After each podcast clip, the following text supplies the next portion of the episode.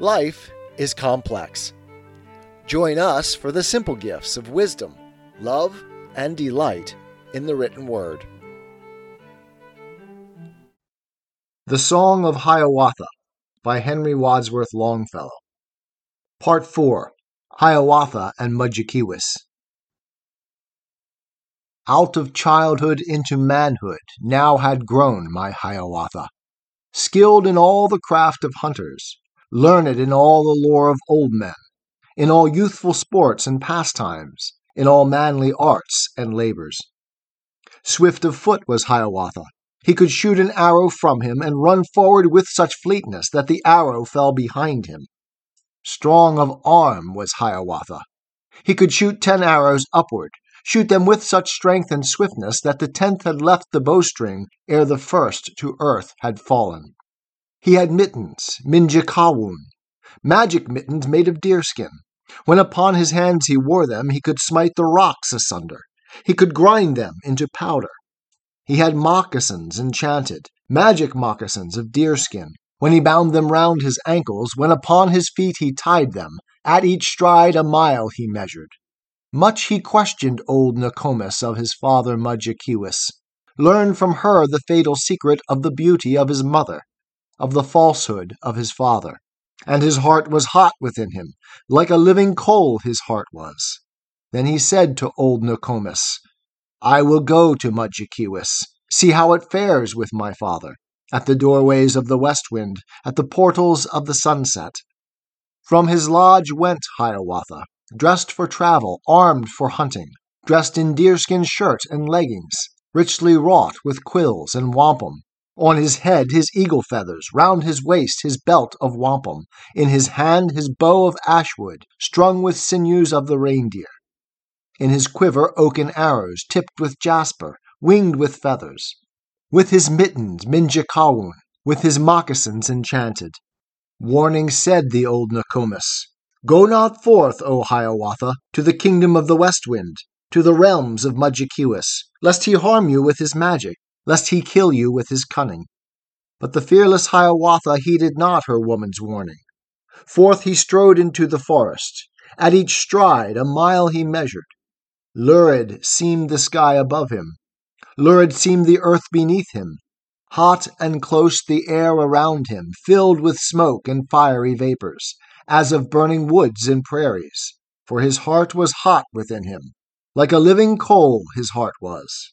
So he journeyed westward, westward, left the fleetest deer behind him, left the antelope and bison, crossed the rushing Escanaba, crossed the mighty Mississippi, passed the mountains of the prairie, passed the land of crows and foxes, passed the dwellings of the Blackfeet, came unto the Rocky Mountains, to the kingdom of the west wind, where upon the gusty summits sat the ancient Mudjekeewis, ruler of the winds of heaven.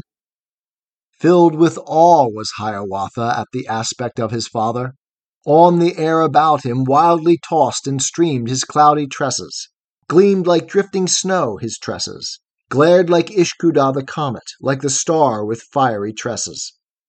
Filled with joy was Mudjekeewis when he looked on Hiawatha, saw his youth rise up before him in the face of Hiawatha, saw the beauty of Wenonah from the grave rise up before him. Welcome, said he, Hiawatha, to the kingdom of the west wind. Long have I been waiting for you. Youth is lovely, age is lonely. Youth is fiery, age is frosty. You bring back the days departed, you bring back my youth of passion, and the beautiful Wenonah. Many days they talked together, questioned, listened, waited, answered. Much the mighty Mudjekeewis boasted of his ancient prowess, of his perilous adventures, his indomitable courage, his invulnerable body. Patiently sat Hiawatha, listening to his father's boasting. With a smile he sat and listened, uttered neither threat nor menace. Neither word nor look betrayed him, but his heart was hot within him, like a living coal his heart was. Then he said, O Mudjekeewis, is there nothing that can harm you? Nothing that you are afraid of?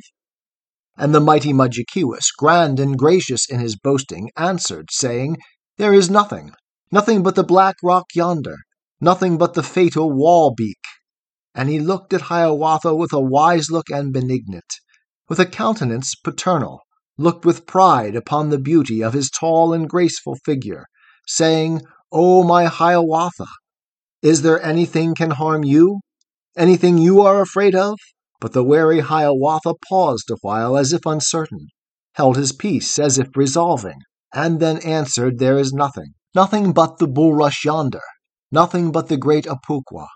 And as Mudjekeewis rising stretched his hand to pluck the bulrush, Hiawatha cried in terror, cried in well dissembled terror, Kago, Kago, do not touch it. Ah, Kaween, said Mudjekeewis, no indeed, I will not touch it. Then they talked of other matters, first of Hiawatha's brothers, first of Wabun of the east wind, of the south wind Shawondasee, of the north Kabibonokka, then of Hiawatha's mother, of the beautiful Wenonah, of her birth upon the meadow, of her death, as old Nokomis had remembered and related, and he cried, O Mudjekeewis, it was you who killed Wenonah, took her young life and her beauty, broke the lily of the prairie, trampled it beneath your footsteps. You confess it, you confess it. And the mighty Mudjekeewis tossed upon the wind his tresses, bowed his hoary head in anguish, with a silent nod assented. Then up started Hiawatha, and with threatening look and gesture laid his hand upon the black rock, on the fatal Wabeek laid it. With his mittens Minjekahwun rent the jutting crag asunder, smote and crushed it into fragments, hurled them madly at his father, the remorseful Mudjekeewis, for his heart was hot within him, like a living coal his heart was. But the ruler of the west wind blew the fragments backward from him, with the breathing of his nostrils, with the tempest of his anger, blew them back at his assailant. Seized the bulrush, the apukwa, dragged it with its roots and fibers from the margin of the meadow, from its ooze the giant bulrush. Long and loud laughed Hiawatha. Then began the deadly conflict, hand to hand among the mountains. From his eyrie screamed the eagle, the Keneu, the great war eagle, sat upon the crags around them, wheeling flapped his wings above them. Like a tall tree in the tempest, bent and lashed the giant bulrush, and in masses huge and heavy crashing fell the fatal Wabeek, till the earth shook with the tumult and confusion of the battle, and the air was full of shoutings, and the thunder of the mountains, starting, answered, Baim-wawa. Back retreated Mudjekeewis, rushing westward o'er the mountains, stumbling westward down the mountains. Three whole days retreated fighting, still pursued by Hiawatha, to the doorways of the west wind, to the portals of the sunset, to the earth's remotest border, where into the empty spaces sinks the sun, as a flamingo drops into her nest at nightfall in the melancholy marshes. Hold! at length cried Mudjekeewis. Hold, my son, my Hiawatha! Tis impossible to kill me, for you cannot kill the immortal. I have put you to this trial, but to know and prove your courage. Now receive the prize of valor. Go back to your home and people. Live among them, toil among them, cleanse the earth from all that harms it. Clear the fishing grounds and rivers, slay all monsters and magicians, all the Wendigos, the giants, all the serpents and Kenabeeks, as I slew the Mishe-Mokwa, slew the great bear of the mountains. And at last, when death draws near you, when the awful eyes of Pauguk glare upon you in the darkness, I will share my kingdom with you. Ruler shall you be thenceforward of the northwest wind, Keewaydin. Thus was fought that famous battle in the dreadful days of Shah-shah, in the days long since departed, in the kingdom of the west wind. Still the hunter sees its traces scattered far o'er hill and valley sees the giant bulrush growing by the ponds and water courses, sees the masses of the Wabeek lying still in every valley. Homeward now went Hiawatha. Pleasant was the landscape round him, pleasant was the air above him, for the bitterness of anger had departed wholly from him, from his brain the thought of vengeance, from his heart the burning fever. Only once his pace he slackened. Only once he paused or halted, paused to purchase heads of arrows of the ancient arrow maker in the land of the Dakotas, where the falls of Minnehaha flash and gleam among the oak trees, laugh and leap into the valley.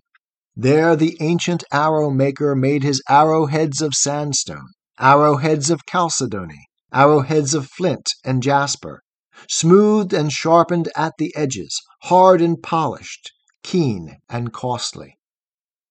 With him dwelt his dark eyed daughter, wayward as the Minnehaha, with her moods of shade and sunshine, eyes that smiled and frowned alternate, feet as rapid as the river, tresses flowing like the water, and as musical a laughter.